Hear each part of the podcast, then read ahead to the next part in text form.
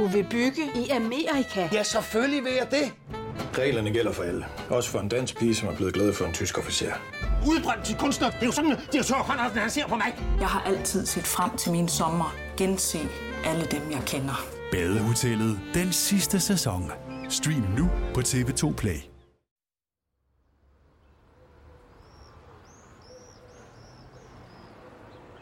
Connie Jacobsen var 8 år gammel. Hun sad og legede med sin lillebror og sin yngre veninde Bente på fortovet foran opgangen ved Fensmarktsgade 41 på Nørrebro i København. Det var en helt almindelig onsdag aften efter spisetid i august 1971. Skolen var begyndt, og det virkede allerede som om, at det var længe siden, at det havde været sommerferie. Pludselig var der en mand, der prikkede Connie på skulderen. Den mørkhårede pige med opstoppernæsen så lidt forvirret op. Manden sagde til hende, at der var en dame, der hed Mona, der godt lige ville tale med hende. Hun kunne lugte hans spritånde. Men Connie havde set manden før i kvarteret. Hun fulgte tillidsfuldt med ham ind i den ulåste opgang. Kort efter kom manden alene ud på Fensmarksgade igen. Han virkede rolig. Han havde en kniv i hånden, som han smed ned i kloakken gennem en rist. Herefter tog han sin gule cykel og kørte tilbage til det værtshus, han lige var kommet fra. Her drak han et par øl, inden han gik hjem til sin gravide kæreste.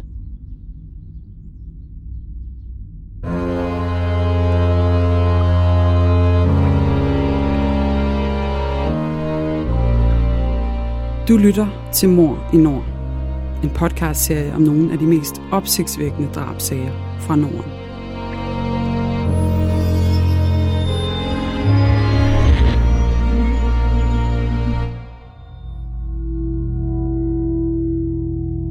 Det, du nu skal høre, er en virkelig historie. Den er researchet og fortalt af Janni Ågård og læst op af Le Gameltoft.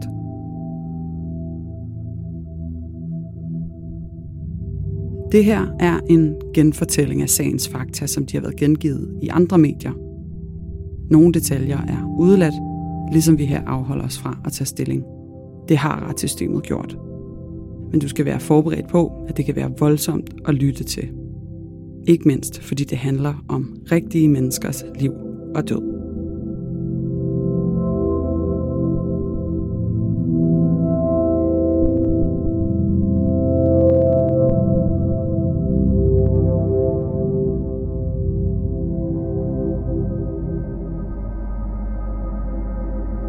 Det var Connies lillebror, der fandt hende inde i opgangen. Hun lå døende på gulvet, stukket 7 gange med en kniv. Stikkene havde blandt andet ramt hende i halsen og i bughulen, og det med sådan en brutal kraft, at hovedet næsten var skilt fra kroppen. Connie døde af blodtab i opgangen på Fensmarksgade, kun ganske få meter fra sit hjem i Tibirkegade.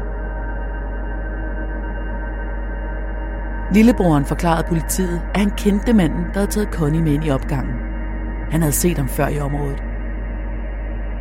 Den aften havde han været iført trompetbukser og haft en pose med øl.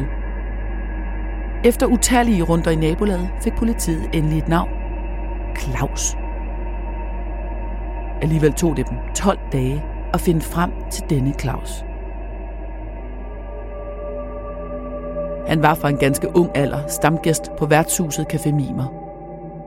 Og selvom politiet mistænkte ham for at være gerningsmand, sværgede hans venner på, at han var på bodegaen hele den eftermiddag. De havde siddet sammen på værtshuset og hørt de hylende ambulancer, der blev tilkaldt til den døende 8-årige. Claus havde siddet og drukket øl, snaps og jægermeister, indtil han cyklede fuld hjem til kæresten Janni en gang efter kl. 8 om aftenen. Janni var godt mopset, da han ankom, for han var en time forsinket. Men de endte med at spille kort sammen med svigerforældrene. Da politiets mistanke mod Claus voksede, henvendte de sig til Janni. Hun fortalte dem, at Claus havde haft blod på sine bukser og støvler, da han kom hjem. Men hun forklarede det med, at Claus havde været oppe og slås med en person med indvandrerbaggrund. En spaghetti, som det hed så nedladende dengang.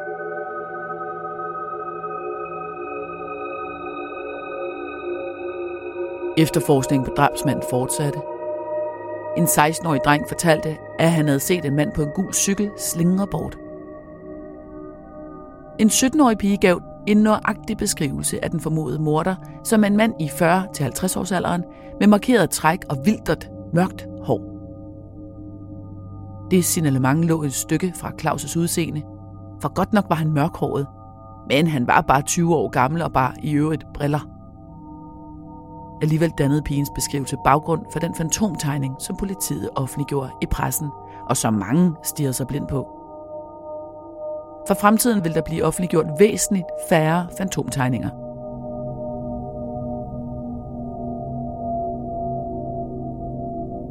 Jeg mindes ikke nogensinde at have set så brutal og bestialsk udbrydelse. Der taler om nedslagning af en værgeløs pige. Det er en gal mands værk, sagde Knud Hornslet, lederen af drabsafdelingen i København, til Ekstrabladet. Men måneder og år gik, uden at det lykkedes at finde en mistænkt. Claus havde en profil, der ville være interessant for en retspsykiater. Hans fulde navn var Claus Kai Berggren. Hans forældre var arbejdere, og han blev født den 1. juli 1951 på Nørrebro i København som eneste barn. Det var efterkrigstid, og de fleste danskere boede i meget små boliger. Arbejdsløsheden var høj. Gifte kvinder var stadig hjemmegående, og landet syntes at hylde det traditionelle oven på besættelsestiden og de magre krigsår.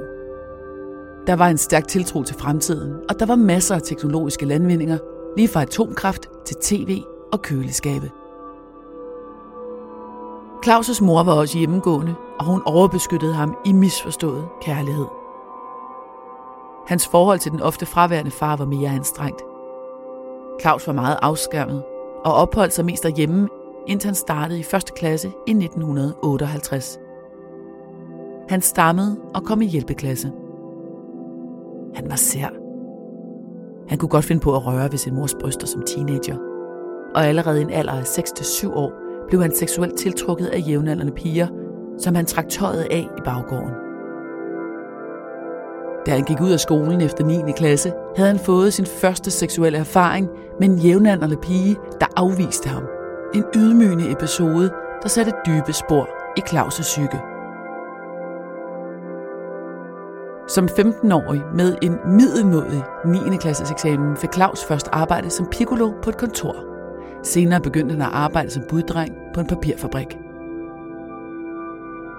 Langsomt fik han mere selvtillid. Eller rettere, han indtog flydende mod i form af masser af øl på det lokale værtshus Café Mimer, tæt på hjemmet i Riftsnesgade.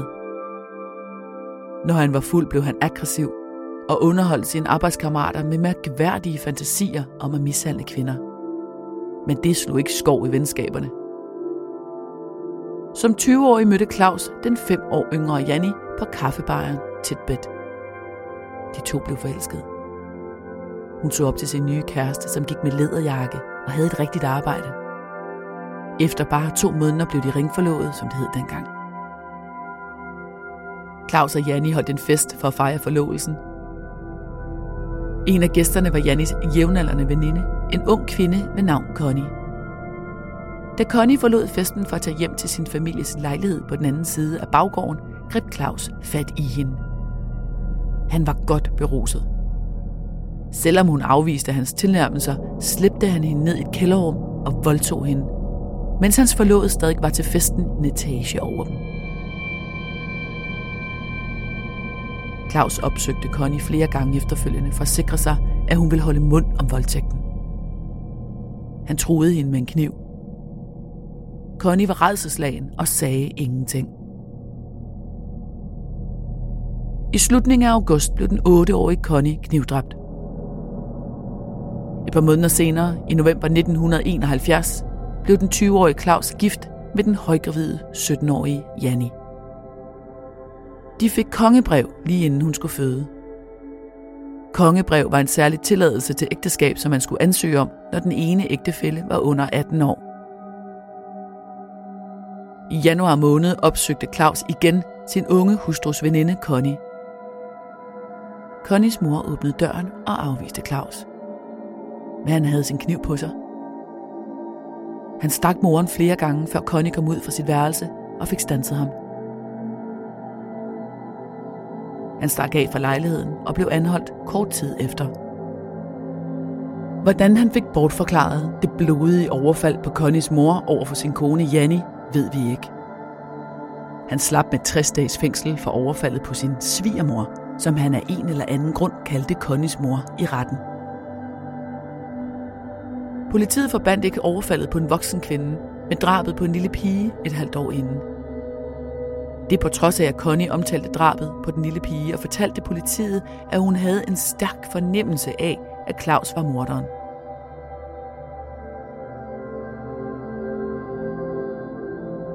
Jannis veninde Connie endte med at få hemmeligt nummer. Hun åndede først lettet op, da Claus flyttede til Randers med sin lille familie. De flyttede, fordi Claus angiveligt skulle starte på en uddannelse. Han havde mistet flere af sine småjobs i København, og familien levede af penge fra hans forældre. Så vidt vides gik der nogle år, hvor Claus ikke blev politianmeldt for overfald og voldtægt. Til gengæld kom han jævnligt i værtshusslagsmål. Derhjemme slog han Janni, og han voldtog hende også. Janni blev gravid igen. Under graviditeten udviklede hun sukkersyge, og derfor blev hun indlagt på fødeklinikken på Rigshospitalet for at sikre fosteret. Claus tog til København for at besøge sin højgravide hustru. Bagefter tog han Fjerritslev-bussen hjem til Randers og parrets lejlighed på Skelvangsvej 103. Efter at have drukket flere øl, gik han ned i kælderen for at arbejde på den stjålne knallert, han havde stående dernede. Det var tidlig eftermiddag. I vaskekælderen mødte han sine naboer, den 16-årige mørkhårede Connie og hendes lille søster Jenna. De to piger ledte efter et sted at hænge deres vasketøj. Claus tilbød dem, at de kunne hænge tøjet op i hans tørrerum. Bagefter gik han op i sin egen lejlighed. Der tog han en 25 cm lang riflet kniv, en såkaldt agurkekniv, der ligner en brødkniv. Da han kom ned i vaskekælderen igen, var Jenna gået, men Connie var der stadig. Han tvang pigen ind på det uhumske kældertoilet, og der stak han hende 39 gange. På trods af de mange stik formåede Connie at undslippe. Hun løb ned ad kældergangen og stødte ind i en ung mekanikerlærling, der boede i opgangen. Hun kollapsede i hans arme. Kort tid efter døde hun på hospitalet. Det var onsdag den 20. april 1976.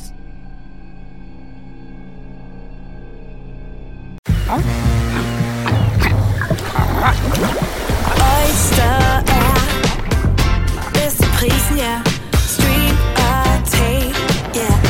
Hele dagen. Regningen er ikke slem, for prisen er på hovedet. Oyster har vendt prisen helt på hovedet. Nu kan du få fri tale 50 GB data for kun 66 kroner de første 6 måneder. Oyster, det er bedst til prisen.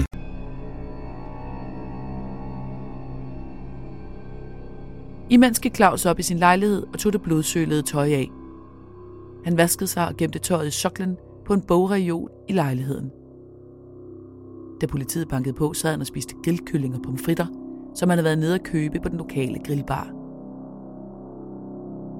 Politibetjentene afhørte alle beboerne i opgangen til ejendommen. Under afhøringen virkede Claus rolig. Der var ingen alarmklokker, der ringede hos politibetjentene. Fordi drabet var så voldsomt, tilkaldte Randers politi Rigspolitiets rejsehold for at hjælpe med efterforskningen. Ved den næste, lidt mere grundige afhøring af beboerne i ejendommen, nævnte en af dem, at ham, københavneren, ikke var ude foran bygningen, da ambulancen ankom for at hente Connie. Han plejede aldrig at gå glip af den slags. Københavneren var Claus, og denne gang kom han til afhøring på politigården. Den umiddelbare ransagning af lejligheden viste blot lidt tyvekoster, og knallerten i kælderen var også stjålet, så første omgang tilbageholdt politiet Claus med henvisning til tyveri. Han havde et sår på tommelfingeren og friske hudafskrabninger i hovedet. Samtidig undersøgte de med hjælp fra norsk politi, om det kunne være en bare 16-årig norsk dreng, der var den mulige gerningsmand. Han havde været i Randers på gerningstidspunktet og sad nu i Oslo-arrest, sigtet for 2 røverier, 5 grove tyverier og vold begået med en kniv. Dansk politi begærede den 16-årige udleveret, men inden det skete, gik 2 garvede kriminalbetjente i gang med at afhøre Claus. Under det længere forhør ændrede han sin første forklaring og sagde, at han havde været nede i kælderen, men han kendte ikke noget til drabet. Samtidig talte kriminalbetjente i København med Janni, der fortsat lå på Rigshospitalet. Hun havde læst om drabet i avisen og var overbevist om, at gerningsmanden var hendes mand.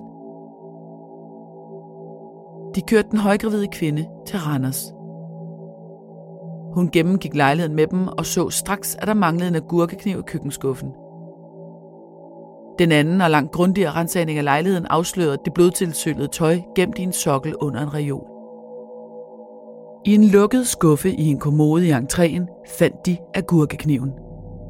Den var indsmurt i blod. Det tog 7 dage, før Claus tilstod drabet på den 16-årige pige.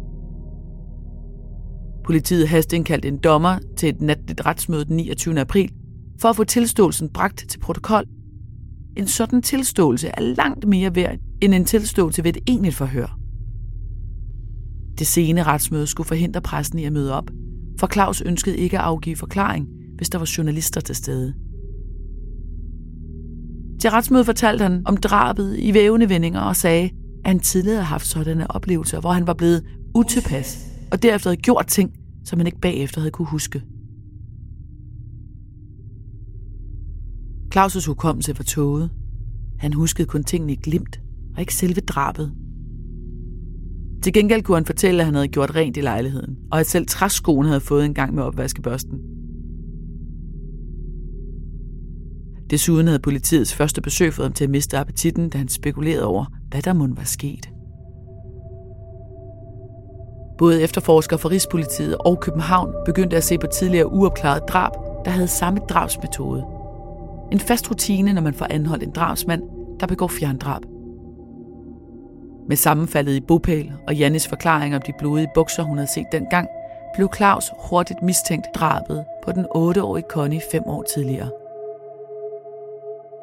Rejseholdet fik til opgave at gå hans ellers så skudsikre alibi efter i sømmene. De fandt ud af, at de 2 udrykninger, som vennerne på værtshuset havde hørt, og som de troede var ambulancen til den døende Connie, skyldtes helt andre årsager. 2 lokale kriminalbetjente fra Randers, Knudsen og Andersen, tog Claus med til hans bopæl på Skelvangsvej for at gennemføre en rekonstruktion af drabet på den 16-årige Connie. De havde gennem 14 dages afhøringer opbygget en fortrolighed med Claus, og det gav pote. Der i vaskekælderen tilstod han drabet på den 8-årige Connie. Den usikre og stammende Claus Berggren havde svært ved at forklare et motiv for drabene, og han blev sendt til mentalundersøgelse.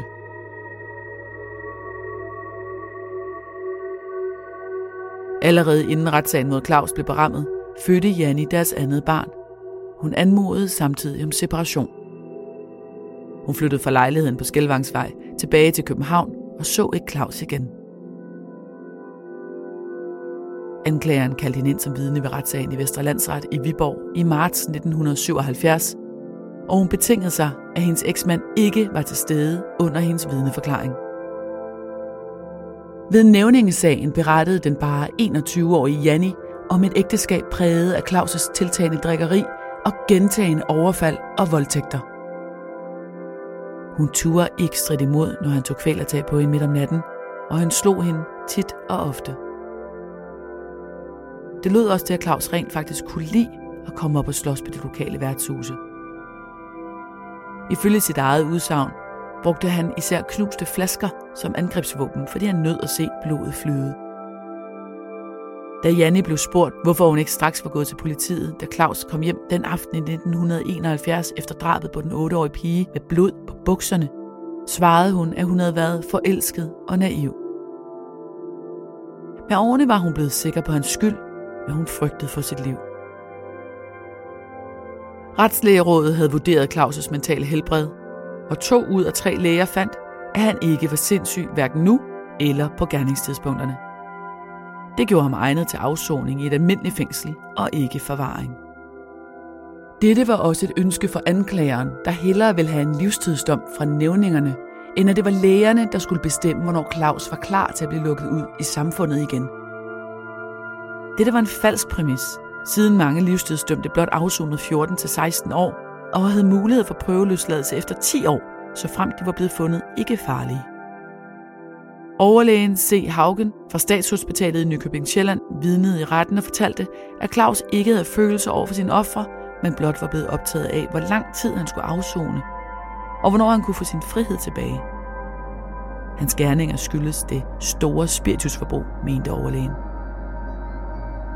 Claus havde selv vævet længe om motivet, og under en afhøring sagde han, at han nok havde dræbt sine ofre i et forsøg på at voldtage dem. Men faktum er, at han ikke voldtog dem. Han dræbte. Og de kvinder, han voldtog, dræbte han ikke. Selv fortalte han i retten, at han havde haft fantasier om at mishandle kvinder og piger, siden han var ung. Han havde læst mange grohæfter, en slags horrorudgivelser, og han nød at slås og slå andre til blods.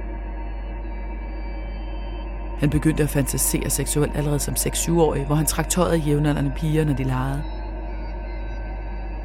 I dag ville Claus sandsynligvis få prædikatet personlighedsforstyrret. Seksuel sadisme var et stærkt karaktertræk. Derfor burde drabene være anset som rene lystmord. Mange årtiers forskning har vist, at mennesker med sadistiske personlighedsforstyrrelser, såsom Amagermanden, næppe evner at ændre sig, og de vil for altid være på udkig efter det næste offer. Det samme var tilfældet med den dengang 25-årige Claus. Han fik, som ventet, en livstidsdom af et enigt nævningeting, og dommen blev stadfæstet af højesteret senere samme år. Først afsonede han i det nu lukkede statsfængsel Vridsløse Lille, tæt på forældrene i København, som han stadig var i kontakt med. Senere kom han på Hersted Vester. Hele 2 gange forsøgte Kriminalforsorgen at udsluse Claus, første gang i 1989 efter 12 års afsoning. Claus startede sit nye liv i friheden med at lokke små piger til hemmelige stævnemøder i et kælderrum på Frederiksberg. Noget som heldigvis blev opdaget i tide, før nogen kom til skade. Derefter blev han sendt tilbage til anstalten ved Hersted Vester, hvor landets mest brutale drabsmænd og kvinder afsoner deres domme. Langt de fleste af dem har begået forbrydelser med seksuelt motiv.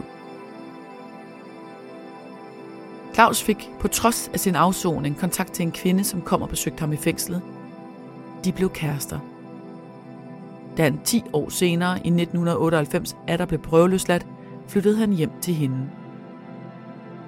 Men efter få måneder samliv anmeldte hun ham til politiet. Hun havde fundet en savtakket grillkniv i et klædeskab, og hun opdagede, at han sendte breve til en 14-årig pige. Hun havde selv børn, og hun turde ikke til ansvar for, hvad Claus havde i tankerne. Dermed var betingelserne for prøveløsladelsen brudt, og Claus røg igen retur til Hersted Vester. Her døde han i januar 2002 af kræft i bugspytkirtlen på Vesterfængsels sygehusafdeling. Han blev 50 år gammel.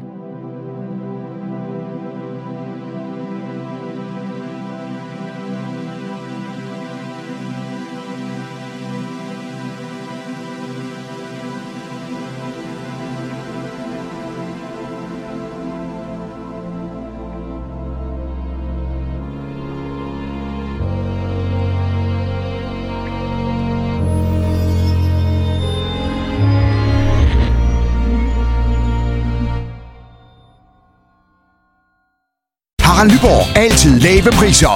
Sjehpak højtryksrenser kun 299. Møbelhund til 150 kilo kun 49 kroner. Tilmeld nyhedsbrevet og deltag i konkurrencer om fede præmier på haraldnyborg.dk. 120 år med altid lave priser.